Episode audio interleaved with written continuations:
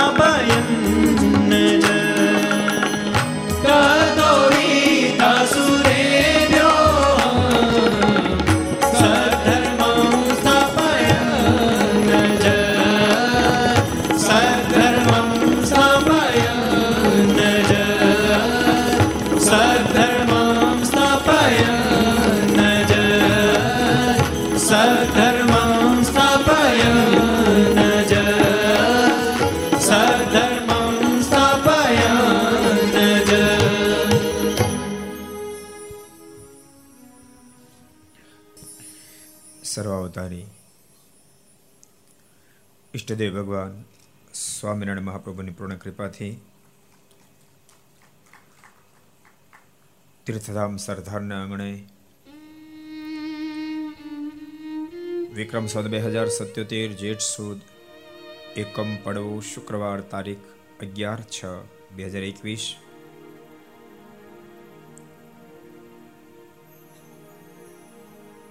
રામપ્રસાદ બિસ્મિલ્લા એમનો આજે જન્મદિવસ. ચારસો ને એકતાલીસમી ઘરસભા અંતર્ગત. મજબૂત મન તો યુવાન. Aastha Bhajan channel, Laksh channel, Kartavya channel. Sardar Katha YouTube, Laksh YouTube, કર્તવ્ય યુટ્યુબ ઘર સભા યુટ્યુબ, આસ્થા ભજન યુટ્યુબ વગેરેના માધ્યમથી. ઘેરે બેસી ઘર સભાનો લાભ લેનારા સર્વે ભક્તજનો સભામાં ઉપસ્થિત પૂજ્ય કોઠારી સ્વામી, પૂજ્ય આનંદ સ્વામી, પૂજ્ય બ્રહ્મ સ્વામી, પૂજ્ય પૂર્ણ સ્વામી, બાલમકુંદ સ્વામી વગેરે બ્રહ્મનિષ્ઠ સંતો, પાર્ષદો. ભગવાન ખૂબ જ વાલા ભક્તો બધાને ખૂબ હેતથી જાજે કે જય સ્વામિનારાયણ, જય શ્રી કૃષ્ણ, જય શ્રી રામ, જય હિન્દ, જય ભારત. એટલા ભલા માણસ મજબૂત મન તો યુવાન બોલતા નથી, ખરાબ માણસો છે. જય સ્વામિનારાયણ, જય શ્રી કૃષ્ણ, જય શ્રી રામ, જય હિન્દ, જય ભારત.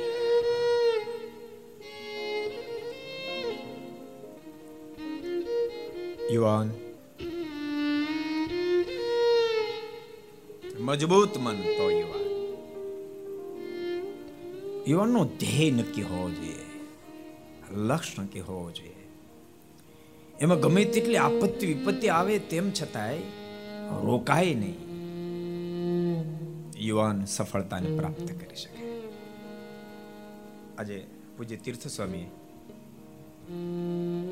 બહુ સરસ મહાન ક્રિકેટર સચિન તેંડુલકરની બહુ સરસ અદ્ભુત વાત કરી હતી. બોલો, બોલ, નાક ઉપર વાગે લુહાણ શરીર થઈ જાય શરીરની શુદ્ધિ ભૂલાઈ જાય. પાછો જાગૃત બને કે હું તો રમીશ. તો એ સફળતા પ્રાપ્ત કરી હતી.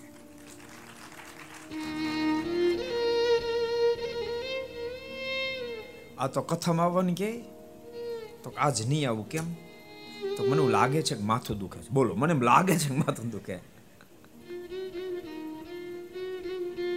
ભક્તો, સફળતાની પાછળ બહુ બહુ બહુ સનાતન સત્ય વાત પુરુષાર્થ તો જોશે જોશે જોશે.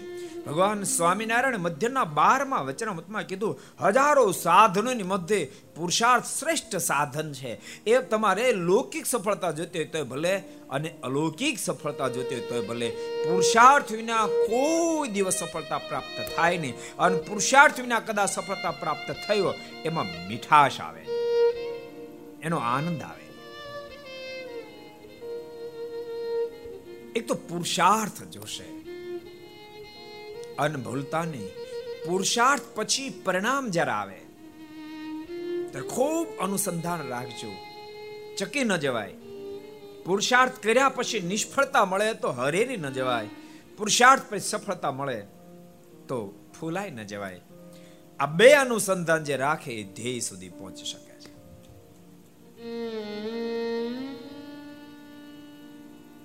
છે તીર્થ સ્વામી સચિન તેંડુલકરની મોટી, જબરજસ્ત, આત્મનિષ્ઠા પુરુષાર્થ એ દેખાડ્યો હતો. સફળતા પછીનું કવન દેખાડો એને જ્યારે નિવૃત્તિ લીધી, નિવૃત્તિ. ત્યારે પત્રકારો બધા મીટાઈ રહ્યા હોય. તમારી સફળતાનું રહસ્ય શું છે એમ પૂછું. આટલા બધા તમે સફળ થયા કે દુનિયાને તમે અચંબા મૂકી દીધી? આટલી બધી સફળતાનું કારણ શું? સાંભળજો સંતો. શું ઉત્તર આપ્યો એને એણે કીધું, મારી સફળતાનું કારણ. એક તો મારી મહેનત હતી. અઢાર અઢાર કલાક હું પ્રેક્ટિસ ક્યારે કરતો. અઢાર અઢાર કલાક પ્રેક્ટિસ માણસને કઈ કરવું નથી અને સફળતા જોઈએ છે. કઈ કરવું નથી. ભગવાનના ભક્તો, યાદ રાખજો, જ્યારે તમે દાખલો કરશો, ત્યારે કદાચ નિષ્ફળતા મળ્યા પછી દાખલો ચાલુ રાખશો, તો ઠાકોર સફળ કરશે. સફળતા તો પ્રાપ્ત થઈ જાય, પછી મોટું વિઘન જે છે એ સાંભળજો. સફળતાની સાથે તરત જ અહંકાર દોડ દેતો દેતો આવશે. તમને ધરાશી કરી નાખશે. સફળતા પછી પુરુષાર્થ પછી સફળતા આવશે. સફળતા અંતિમ ધ્યેય નથી. પોતાનું લક્ષ્ય અંતિમ ધ્યેય હોવો જોઈએ. સફળતા પછી બહુ જ પ્રશંસા આવશે. ત્યારે અહંકાર પણ એટલો ભયંકર તમારી ઉપર સવાર થાય, તમને પછાડી દે. સચિનનો ઉત્તર હતો. કે તમે પૂરતો પુરુષાર્થ કર્યો, ખૂબ મહેનત કરી. યુવાનો સાંભળો જેટલા અત્યારે ઘર સભા સાંભળે બધાને કહું છું, ખાસ યુવાનો, બાળકો. મેં પુરુષાર્થ જબરજસ્ત કર્યો. અને ક્રિકેટના એ મેદાનમાં જ્યારે બોલ મારી સામે આવતો, માત્ર મને બોલ દેખાતો, હું ફોર મારું, સિક્સ મારું. ઓડિયન્સ તાળીઓથી આખા ઓડિયન્સને ગુંજવી મેલે. પણ મેં ક્યારેય તાળીની સામે જોયું નહીં, જેથી કરી હું સફળ થયો. સાંભળજો.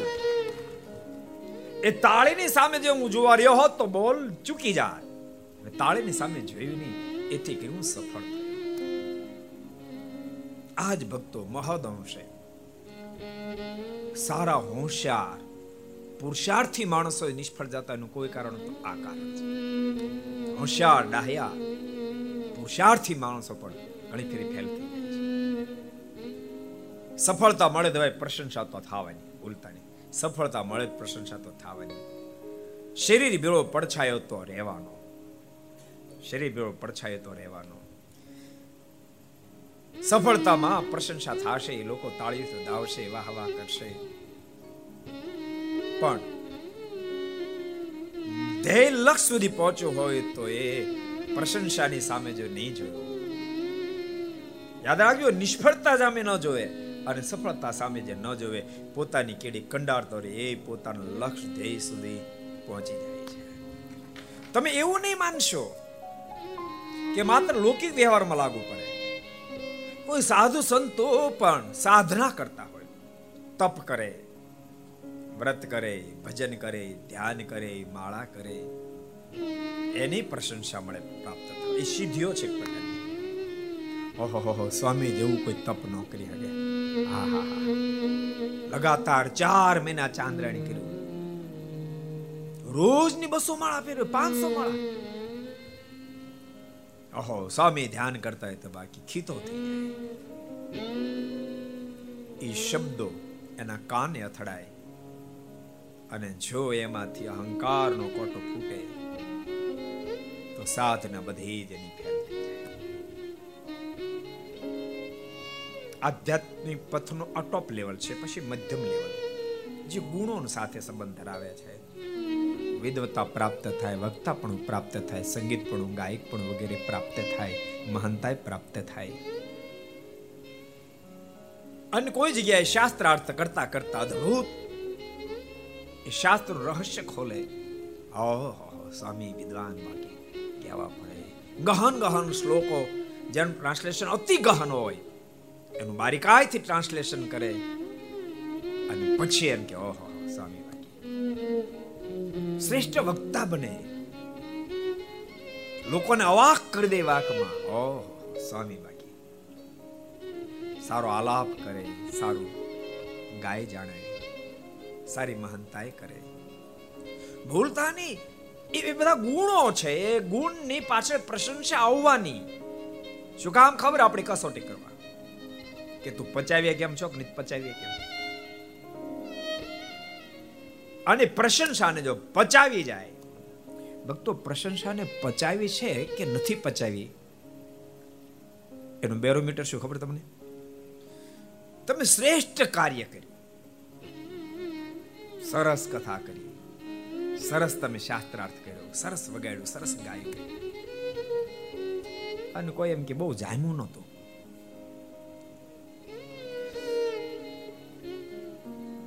એ કસોટી. મુડલેશ હો જાય, મુડલેશ હો જાય. અને પંદર દિનો માંદો માણો એવો થઈ જાય. ત્યારે સમજ્યું કસોટીમાંથી પાર નથી ઉતરાતું, તો એ ભાંગી જ નાખશે. યાદ ભાંગી જ નાખશે. પ્રશંસા બધા કરતા રહેશે, ત્યાં સુધી વાંધો ને આવે. પ્રશંસા કોઈ અપ્રશંસા કરશે. યુવાનો ખાસ સાંભળજો. એ જ ઘડીએ તમે ભાંગીને ભૂકો થઈ જાય. એ જ ઘડીએ ભાંગીને ભૂકો થઈ જશો. એટલા બધા દુઃખમાં ડૂબી જશો. એમ લાગે કે આના કરતા આત્મહત્યા કરી લો ત્યાં સુધી સંકટ થાય પણ એ વખતે મોઢાની રેખા ન બદલે તો એ પોતાના લક્ષ્ય સુધી પહોંચી શકે જેને જીવનના ધ્યેય લક્ષ્ય સિદ્ધ કરવા હોય પાર ઉતરવું હોય એ લૌકિક હોય તોય ભલે, આધ્યાત્મિક હોય તોય ભલે. નિષ્ફળતા અને સફળતા બેમાં સંભાવ જે રાખી શકે. એ લૌકિક હિતને માટે, લૌકિક ધ્યેયને માટે જજુમતો લૌકિક ધ્યેયમાં સફળ થશે. અને અલૌકિક માટે જો મતતો છે, અલૌકિકમાં સફળ થશે. માણસની સહજ પ્રકૃતિ છે.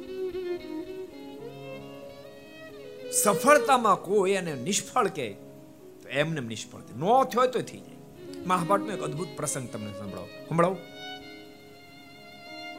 બહુ અદ્ભુત પ્રસંગ. પંદર દાડા તો યુદ્ધના વિરામ પામી ગયા. ભીષ્મ પિતામણ પણ ધરાશય થયા. ગુરુ દ્રોણ પણ ધરાશય થયા. પણ હવે યુદ્ધના મેદાનમાં જે સેનાપતિ પદ સ્વીકારીને આવવાનો હતો એ કર્ણરાજ હતો. અને દ્વારકાધીશને સ્વયં જેટલી ભીષ્મ પિતામહની ચિંતા નહોતી અને જેટલી ગુરુ ચિંતા નહોતી, એટલી ચિંતા કર્ણની હતી. કર્ણ બહુ જબરો મહારથી હતો.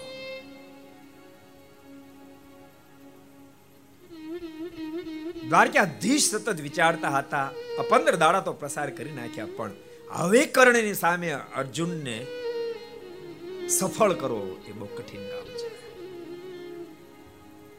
બહુ વિચાર, બહુ મનોમંથન ને અંતે એના મનમાં એક વિચાર છે.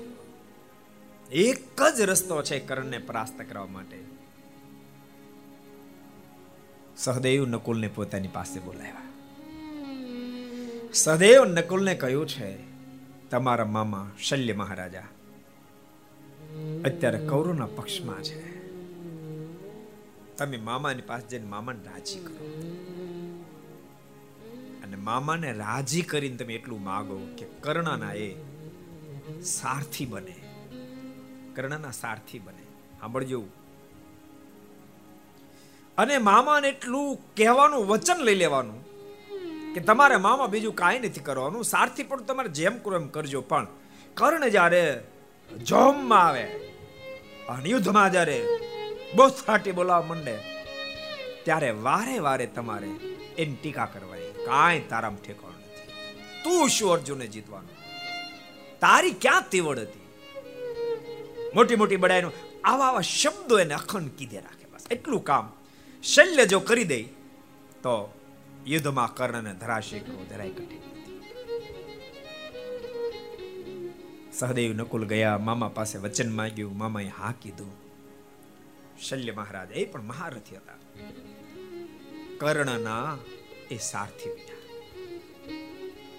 અને અર્જુન અને કર્ણ આમને સામને યુદ્ધના મેદાનમાં આવ્યા. અર્જુને જેવો તેવો મહારથી નહીં. પણ કર્ણ ખાંડો ન જાય. કર્ણ પાસે અમુક એવા શસ્ત્રો હતા, જે અર્જુનને ધરાશય કરી શકે, પરાસ્ત કરી શકે. પણ એ શસ્ત્ર હાથમાં લઈ અને પ્રહાર કરવા જાય. ત્યાં શલ્યના મોઢામાં શબ્દ તું શું અર્જુનને મારવાનો હતો મોટી મોટી બડાઈની વાતો કરે એટલે શસ્ત્રનો પ્રહાર તો કરે પણ શસ્ત્રની તાકાત હોય પ્રહાર કરવાની શલ્ય મહારાજાના શબ્દ સાંભળતાની સાથે એ તાકાત પચાસ ટકા થઈ જાય જે અર્જુનને પરાસ્ત ન કરી શકે આ બાજુ અર્જુનને સતત દ્વારકાધીશ એમ કે અર્જુન પીછે હટ કરીશ નહીં તું ચિંતા કરીશ હું તારી સાથે છું. અર્જુનની તાકાત ઓર વધે. આ બાજુ કર્ણ વળી પાછો બીજું કોઈ શસ્ત્ર હાથમાં લઈ અને પ્રહાર કરવા જાય. વળી શૈલ્ય કાંઈક બોલે અને પ્રણામ એ સર્જાણું. કર્ણની તાકાત તૂટવા મળી તૂટવા મળી, તૂટવા માંડી અને છેવટે કર્ણ પરાસ્ત મહાભારતના યુદ્ધમાં એ જ વખતે, મારે તમને કહ્યું, એ જ વખતે. અરે, શલ્યને બોલવું એ બોલે નહીં. કે સાથ મુજે ક્યાં લેને દેના મને મારી શક્તિની ખબર છે મારી સામર્થ્યની ખબર છે હું કેટલું પરાસ્ત કરી શકું મને ખબર છે મારી જાત ઉપર આમ જો વિચાર કર્ણનો હોત તો અવશ્યમેવ કર્ણને પરાસ્ત કરો અર્જુન અને દ્વારકાધીશ માટે પણ કઠિન થઈ સમજાય યુવાનો બધાને કહું છું સંતો પાર્ષદો હરિભક્તો એનું કારણ શું? તો અર્જુનને જ્યારે ટીકા કરે ત્યારે શું કામ એ શક્તિહીન બનતો હતો. કારણ કે એની કોઈ પ્રશંસા કરે ત્યારે કર્ણ ખૂબ અહંકારી થતો હતો. એથી કરીને ટીકા મેં પરાસ્ત એની પ્રશંસામાં જો એને અહંકાર ન આવ્યો હોત તો ટીકા મેં પરાસ્ત ન થાય માટે જેને પોતાનું ધ્યેય સિદ્ધ કરવું હોય, લક્ષ્ય સિદ્ધ કરવો હોય, યુવાનો ખાસ સફળતાને પચાવતા શીખજો. અવશ્ય એવી જીવનમાં સફળ થઈ શકશો. સફળતાને પચાવશો. સફળતા પ્રાપ્ત થયા પછી યુવાનો ભણતો હોય. બોર્ડમાં કદાચ ડિસ્ટ્રિક્ટમાં એકથી દસ નંબરમાં નંબર લઈ આવે. અહંકારી ન થાય. પહેલામાં પહેલા એ સફળતાનો તમામ યશ પરમાત્માના ચરણારવિંદમાં મૂકે. હે ઠાકોર, તે મને સફળ કર્યો. ગ્રસ્થ છે. પછી પોતાનો ગુરુજનનો ઉપકાર માને, તમારી કૃપા આશીર્વાદથી સફળ થયો. ઘેરે જઈ પોતાના માત પિતાના ચરણારવિંદમાં પોતાનું મસ્તક ચુકાવે. આપના આશીર્વાદથી હું સફળ થયો. એ જેની પાસે ભણતો એ ટીચરો જે હોય પ્રત્યેક જઈ શકે બહુ સારી વાત છે, ન જઈ શકે તો ફોનમાં એમ કે, મારી સફળતાનું કારણ આપ છો. આપના રાજીપાથી આપની મહેનતથી હું સફળ થયો. તો એ ટીચરનું હૃદય પણ નાચી ઉઠશે માત પિતા હૃદય નાચી ઉઠશે, ઓર આશીર્વાદનો પાત્ર બનશે. માણસ ટાઈમ એને તો તક ચૂકી જાય છે. એ યુવાન બન્યા પછી તમે ધંધા બિઝનેસમાં સફળ થયા પહેલો યશ પરમાત્માને આપજો. કૃપાનાથ, તે મને સૂજ આપી અને મને સફળ કર્યો. પોતાના માત પિતાને વંદન કરજો પગે લાગશો, આશીર્વાદ લેજો. ગુરુજનોના આશીર્વાદ લેજો. તમારા આશીર્વાદથી સફળ થયો. ન તો જરાક સફળતા મળે, એટલે પહેલા તો મા બાપ, છોકરાને ગમતા બંધ થઈ જાય. મા બાપ જ ગમતા બંધ મૂળ વિનાના વૃક્ષને ઉછેરવાનો પ્રયાસ કરે, ક્યાંથી ઉછરે ક્યાંથી સફળ થાય?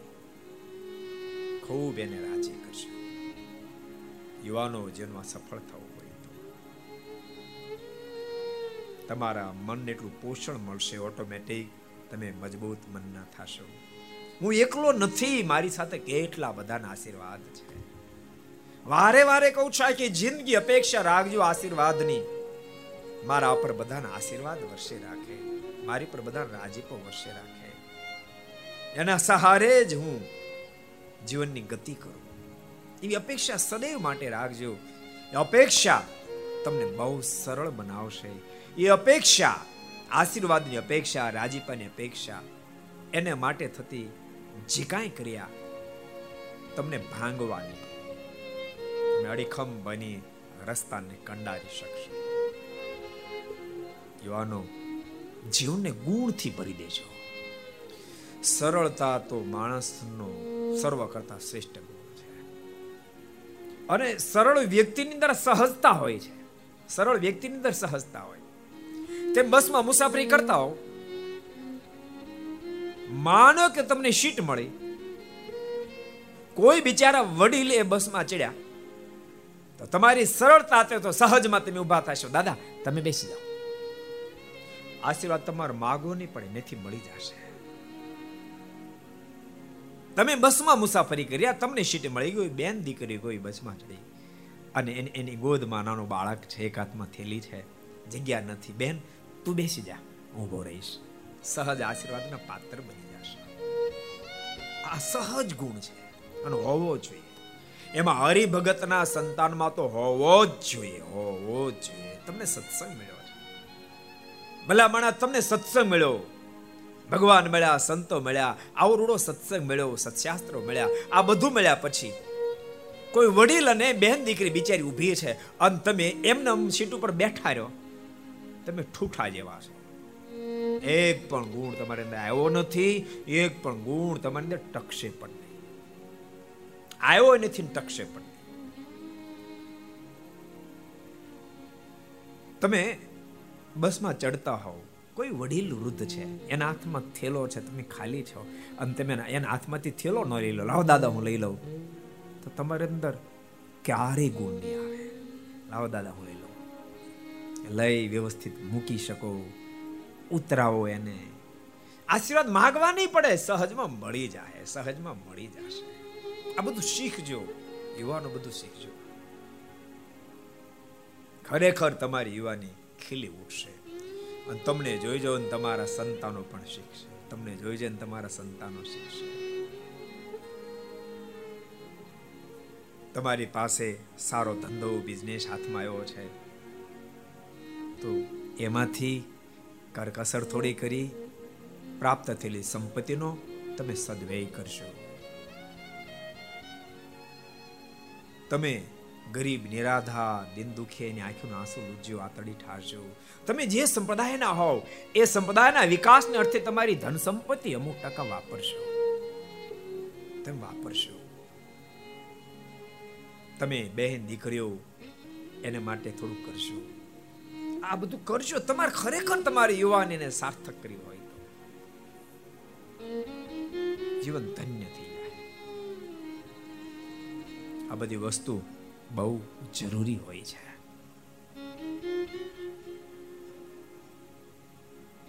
ભૂલશો નહીં.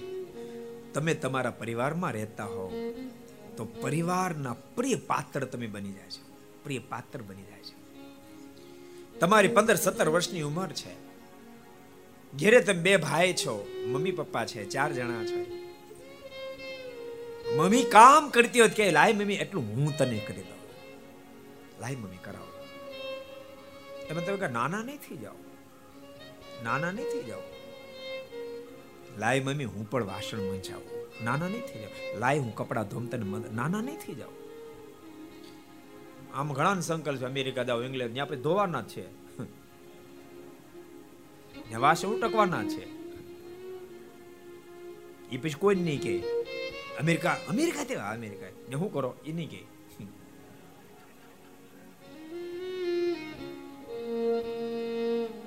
તમે પ્રિય પાત્ર બનવાનો સતત પ્રયાસ કરો. અને જેટલું તમને સરળતાનો અંગ પડશે, સેવાનો અંગ પડશે, એટલા તમે પ્રિય પાત્ર બનશો. તમારી અંદર બધા જ ગુણો હશે, પણ એક સેવાનું અંગ નહીં હોય તો તમે પ્રિય પાત્ર નહીં બની શકો. બધા ગુણો હોવા પછી પણ તમે પ્રિય પાત્ર નહીં બની શકો. સંતો ભણી રહ્યા ખાસ કહું, વિદ્વાન બન્યા પછી પણ આ મારથી કેમ થયો? કોઈ દી સંકલ્પ ન કરવો તમે નીકળ્યા ને એમ લાગ્યા વાસણ, તમે કદાચ આચાર્ય પદવી સુધી પહોંચી ગયા, પણ એમ લાગે કે વાસણ પડ્યા છે, ઉટકવાના બાકી છે. ધડ દેખાના વાસણ ઉટકવા મળજો, ત્યારે તમે સાચા અર્થમાં, શાસ્ત્રીમાં અને આચાર્યમાં સફળ થાઓ. ધડ દેખાના વાસણ ઉટકશો. ક્યાંય ગંદી વસ્તુ દેખાણી તો તરત સાફ કરજો અને પોતું મારજો. સફાઈ કરજો. યાદ રાખજો. અમારે છે ને બે ધોત્યા હોય એ બે પછી હોય. ધોવાનું થાય ને ધોવાનું. પછી એ વધારો ને પહેરી. પણ યાદ રાખજો, સાધુતા ત્યારે ખીલશે. ને પહેર્યું, એમ લાગે કે આ વધારાનું પહેરેલું ધોત્યું મેલા જેવું છે. તમારા તો ધોયા, એ ધોત્યાને તમે ધોઈ નાખશો. તમે સાધુ થાઓ. એ ધોત્યું તમને સાધુ કરી દે.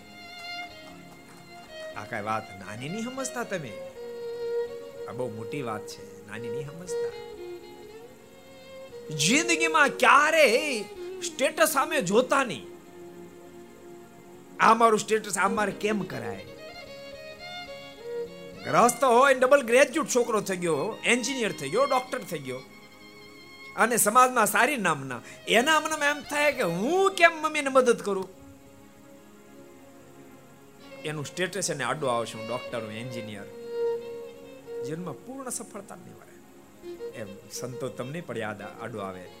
હું આવડો વિદ્વાન, આવડો વક્તા આવો ગાયક આવો સંગીતકાર. હું વાસણ છું તમે ફેલ થાઓ.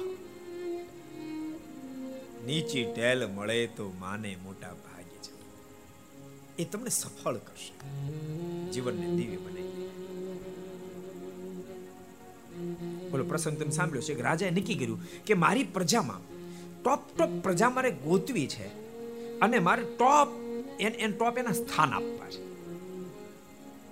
એના ગુણ જોઈને એને સ્થાન આપવા છે. રાજા અલગ અલગ પ્રકારે પ્રજાનું નિરીક્ષણ કરતા એમાં એક એને વિચાર એવો આવ્યો, રસ્તાની વચ્ચે મોટો અવડો પાણો મુકાયો. રસ્તાની વચ્ચે મુકાયો. એની નીચે રૂપિયાથી ભરેલી થેલીને મેં કાપલી. રાજા પોતે વેશ પલટો કરી સંતાય. લોકો નીકળે ને મોટા ભાગે આવા જ લોકો હોય. અહીં વચ્ચે કોણે નાખ્યો પાણો? માણસ હોય, હાવ જીદી પાયતી ના થયા. અહીં વચ્ચે પાણો ગુડ્યો. એમ બોલતા બોલતા બધા હેલ્યા જતા હતા. જો, એક સરખી પદ્ધતિ જોવા મળે. આપણો ગઢપુરનો ઇતિહાસ છે ને. મંદિરની બહાર ઓટલો હતો. ઓટલા ઉપર એક કૂતરાએ ઓટલાને ખરાબ કરેલો જો ક્યારેક માળા ફરી શકે, તપ થઈ શકે, ધ્યાન થઈ શકે, પણ સેવા ન થઈ શકે. ક્યારેક વિદ્વાન બની શકાય, વક્તા બની શકાય, ગાયક બની શકાય, સંગીતકાર બની શકાય મહંત બની શકાય, પણ સેવા ન થઈ શકે. નાનું ન થઈ શકાય. એ એ બધા સવારના પરમાં ઘેલે સ્નાન કરવા જતા હતા. બધા ઓટલા ઉપર જઈને નશકારા ઊંચા આ કૂતરું માળું કાંઈ, આ ઓટલો ભરી મૂક્યો. કૂતરું માળું કાંઈ ઓટલો ભરી મૂક્યો. એ બસો પાંચસો હજાર જ્ઞાન આવ્યા બધા એવી વાતો કરી. પણ બીજું કઈ કર્યું નહીં. પણ ઉકા ખાચે નીકળ્યા. અને એને આ નાઈને આવતા હતા. જાતિ વખતે ધ્યાન નાઈને આવતા હતા. અને ઓટલા ઉપર આ કૂતરે ગંદુ કરેલું જોઈ ગયા એટલે તરત એને એને સફાઈ કરી.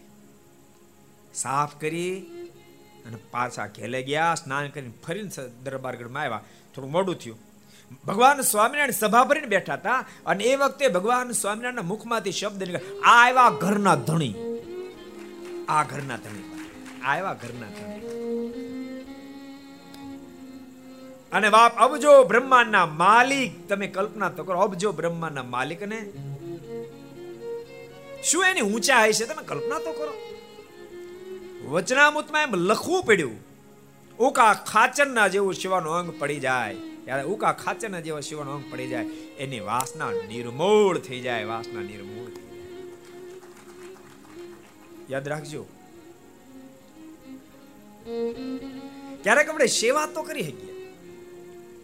પણ સેવામાં અહંકાર જો એન્ટ્રી કરી જાય, તો સેવામાં કઢિયલ દૂધમાં જેમ ઝેરના બે ટીપા પડે અને દૂધ ઝેરીલું થઈ જાય, એમ ઝેરીલું કરી નાખે.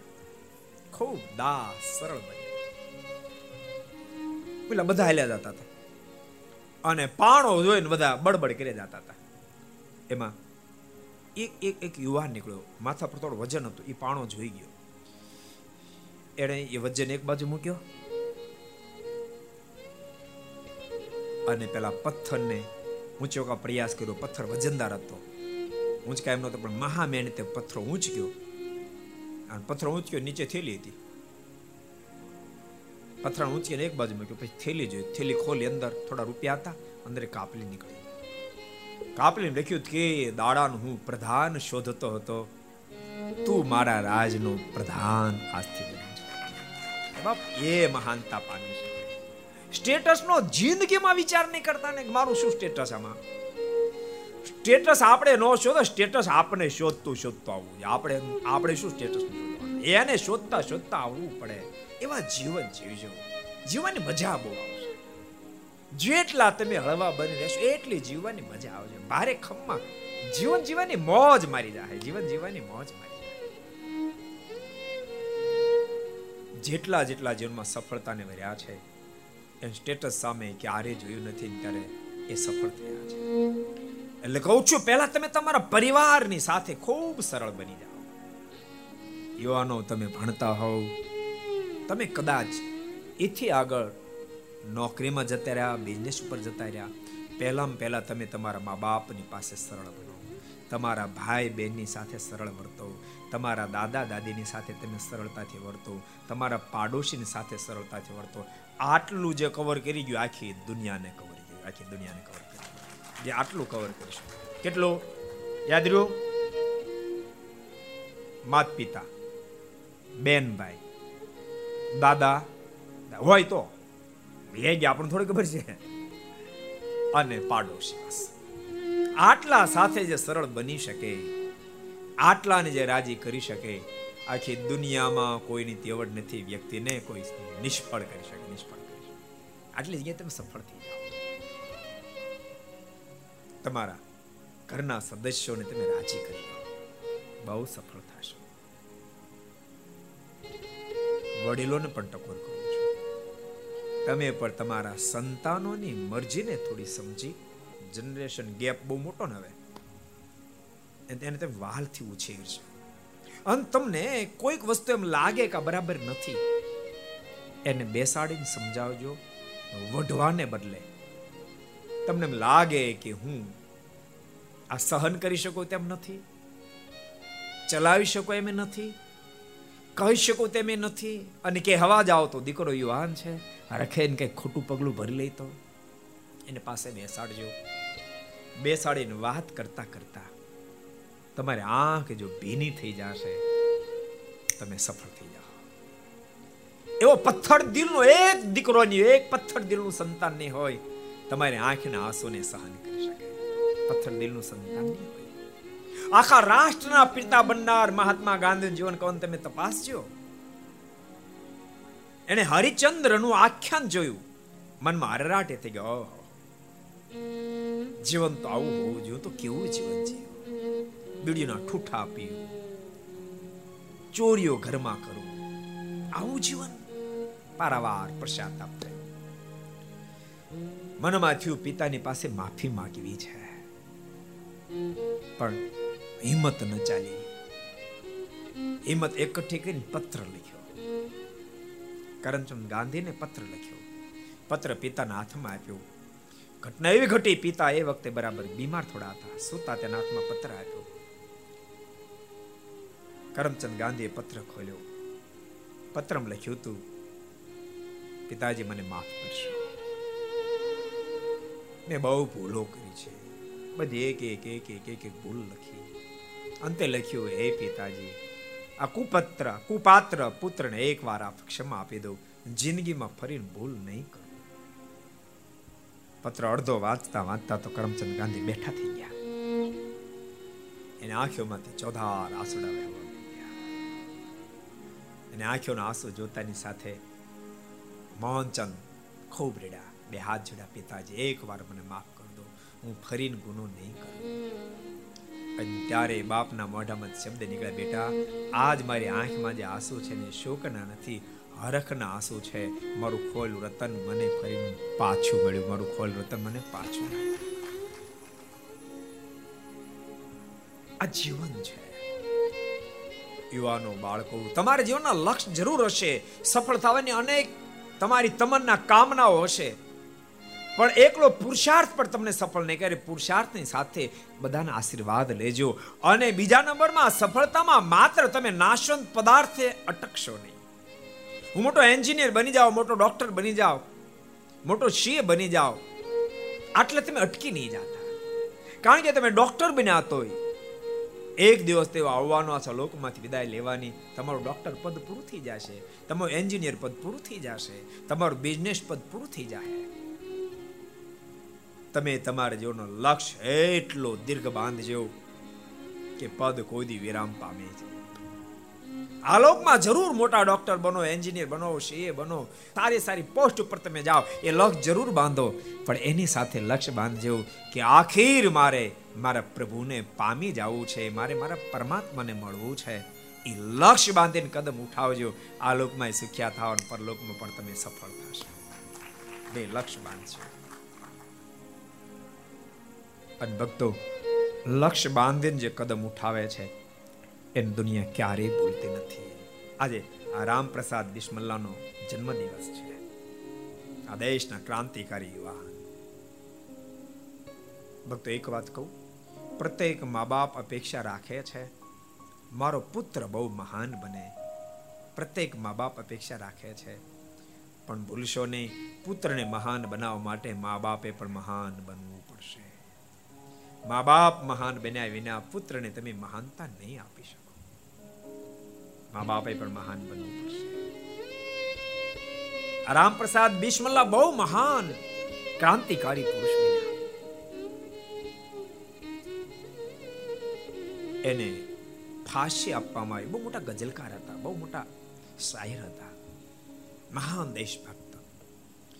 ફાંસી પહેલા ત્રણ દિવસ અગાઉ જ એને અદ્ભુત પોતાની રચના રજૂ કરી છે સરફરોશી કી તમન્ના, અબ હમારે દિલ મે હૈ. સરફરોશી કી તમન્ના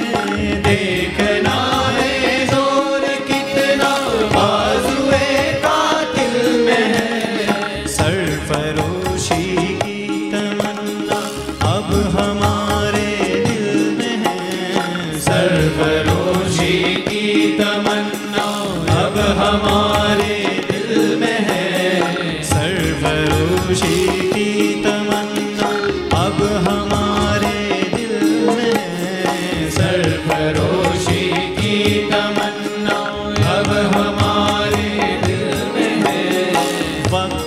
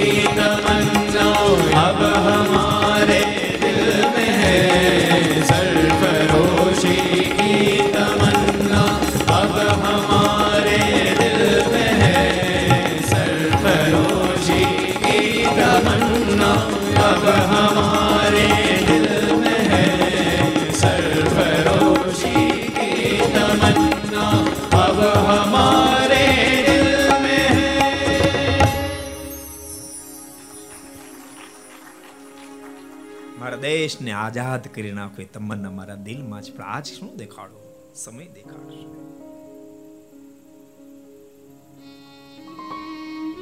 ભૂલશો નહીં એ તાકાત પૂરનાર. એમને આવે નહીં. જે પોતાના સંતાનને મહાન બનાવવા માંગતા હોય, મા બાપે સ્વયં મહાન બનવું માતા મૂલમતી. એને તમારે એની તમન્ના તમે જુઓ. એની વિચારધારા જો રામપ્રસાદ બિસ્મલ્લાજીને ફાંસી જાહેર થઈ ગઈ. આગલે દિવસે એમાં મૂલમતિયાને મળવા માટે ગયા. અને રામપ્રસાદ બિસ્મલ્લાની આંખોમાં આંસુ ભરાયા. મૂલમતીજીના મુખમાંથી શબ્દ નીકળ્યા, થઈ રહ્યો દેશ આઝાદ. આમ દેશ આઝાદ થશે? આંખોમાં આંસુ ભરે? એક તો શું હજારો ફાંસીઓ ખાવી પડશે તેથી દેશ આઝાદ થશે. અને એ વખતે રામપ્રસાદ બિસ્મલ્લાના મુખમાંથી શબ્દ નીકળ્યા, માં, મને સમજવામાં કાંઈક તારી ભૂલ થાય છે. આજ મારી આંખમાં જે આંસુ છે ને, એ મને ફાંસીની સજા થઈ, એના આંસુ નથી, માં. તને જોઈને એટલે મારી આંખમાં આંસુ આવ્યા કે મારા જેવા પુત્ર જેને જન્મ આપ્યો, એ મારી માને ધન્યવાદ છે ધન્યવાદ છે, માં. એટલા માટે મને મારી આંખમાં આંસુ એ કેવા વીર જવાનો હશે. ફાંસી થઈ ચૂકી. માતા મૂલમતી ઝઘડો કરીને લાશને જેલમાંથી પાછી પ્રાપ્ત કરી. પોતાની કાંધ ઉપર નાખી અંજાર નીકળ્યા. ધીમે ધીમે કરતા સમાચાર મળતા મોટું સરઘસ થઈ. લોકોને ખૂબ અફસોસ હતો. લોકો રડતા હતા. માતા મૂલમતી એક ટેબલ ઉપર ઊભા થઈ અને કહ્યું, શા માટે રડો છો? તમે એમ માનો છો? રામપ્રસાદ બિસ્મિલ્લા જતા એટલે દેશ આઝાદ નહીં થાય એમ માનો છો? ભૂલશો નહીં.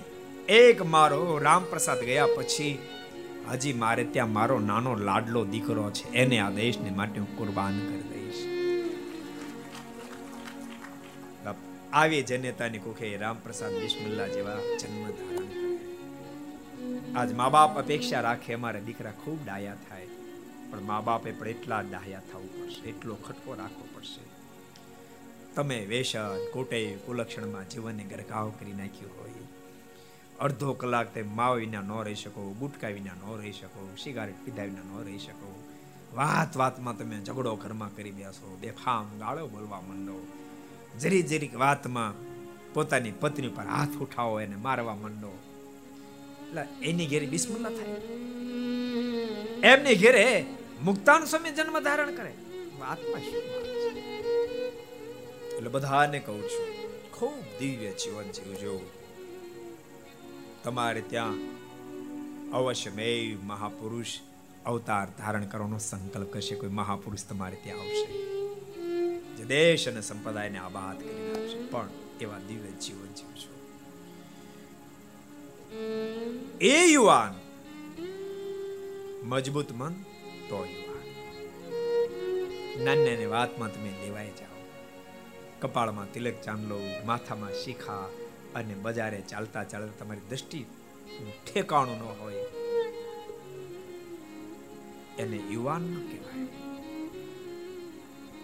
ઝીણી ઝીણી વાતમાં તમે ખેંચાઈ જાઓ. એને યુવાન ન કહેવાય. દુનિયાની સર્વે સમૃદ્ધિ સામે આવી જાય ને તો બાપજીનું મન ચલાયમાન ન થાય. પર ધનમાં ચલાયમાન ન થાય, પર નારીમાં જેનું મન ચલાયમાન ન થાય, પર પદાર્થમાં જેનું મન ચલાયમાન ન થાય, એ સાચો યુવાન અને એવા યુવાનો જ પરિવારનું ઉત્થાન કરી શકે, સંપ્રદાયનું ઉત્થાન કરી શકે, અને બાપ દેશનું રાષ્ટ્રનું એટલે બધાને મારી ભલામણ છે કે આવા જીવન જીવજો. બહુ આનંદ આવશે. જીવન ધન્ય ધન્ય થઈ જશે. આ તો જો કે આખો કીર્તન આરાધનાનો કાર્યક્રમ હતો નહીં? પણ મેં કીધું યુવાનો મારે ઘણું કહેવાનું બાકી રહી ગયું છે. હવે બધું ભેગું કેમ કરશું? આપણે વિચાર્યું, આપણે બે છે ને, ભેગું કરી દઈએ. અને ઘણા બધા સંતો, પાર્ષદો, હરિભક્તોની માંગ હતી ગુરુ, આ બાળીઓ મહોત્સવમાં રાસ લેવડાવો ને. રાસ છે ને, એ બહુ મહત્વની ચીજ છે રાસથી પરમાત્માનો ભેટો થાય છે. કારણ કે રાસમાં એક આનંદ પ્રગટો રાસ એને કહેવાય, જેમાં પરમાત્માને પામવાની તમન્ના હોય, જેમાં સાત્વિકતા હોય એને રાસ કહેવાય. જ્યાં પરમાત્માનો સંબંધ એને રાસ કહેવાય. અને જ્યાં પરમાત્માનો સંબંધ હોય, એવો રાસ જ ખરો આનંદ આપી શકે. પરમાત્માનો સંબંધ તૂટે, પછી રાસ ન કે ન્યા પછી સુખે હોઈ ન શકે. રાજ ભગવાને જરૂર ભાગવતમાં લીધા પણ જ્યાં સુધી ગોપીઓની વૃત્તિ ભગવાનમાંથી ત્યાં સુધી રાસ એમ રાસમાં ભગવાન સાથે જોડાણ થાય છે. એ તો મોટા મોટા સંતો, બ્રહ્માનંદ સમય જેવા મહા કવિરાજ એમ કે મહારાજ અમારી સાથે રાસ રમો. એને કે ઠેકડા મારવાની આદત હતી મહારાજ અમારી સાથે રાસ રમો ગોપીઓ જેવી વાલી એવા મેં વાલા નહીં. મહારાજ કે, વાલા છો? ને રાસ ન લઈએ તો વાલા મટી જાય? મહારાજ, મટી જ જાય ને. આપણી સાથે ખેલવાનો મોકો કેદી મળે મહારાજ કે, વાંધો ને, હાલો ખેલી. મારે કે, એમ નહીં, કૃષ્ણ અવતારમાં જેટલી ગોપી એટલા કાન થયા હતા એમ, જેટલા સંત એટલા સહજાનંદ બનો તો રાસ રમવા છે મહારાજ કે સંતો, થાવ તૈયાર, વાળો ગાતડિયા. જેટલા સંત એટલા સહજાનંદ બનશું. અને પંચાળામાં જેટલા સંત એટલા સહજાનંદ વિના. અદ્ભુત જોડિયો રાસ, એક સંત, એક સહજાનંદ, એક સંત, એક સહજાનંદ. દિવ્ય રાસ પંચાળમાં રમાયો, તો આજ આપણે સરદારમાં શું કામ નો આવો, પંચાળો રાસ આ સરદારમાં ખડો કરી હે જુઓ જુઓ ને હારે જુઓ જુઓ ને સાહેલીઓ આજ રસીઓ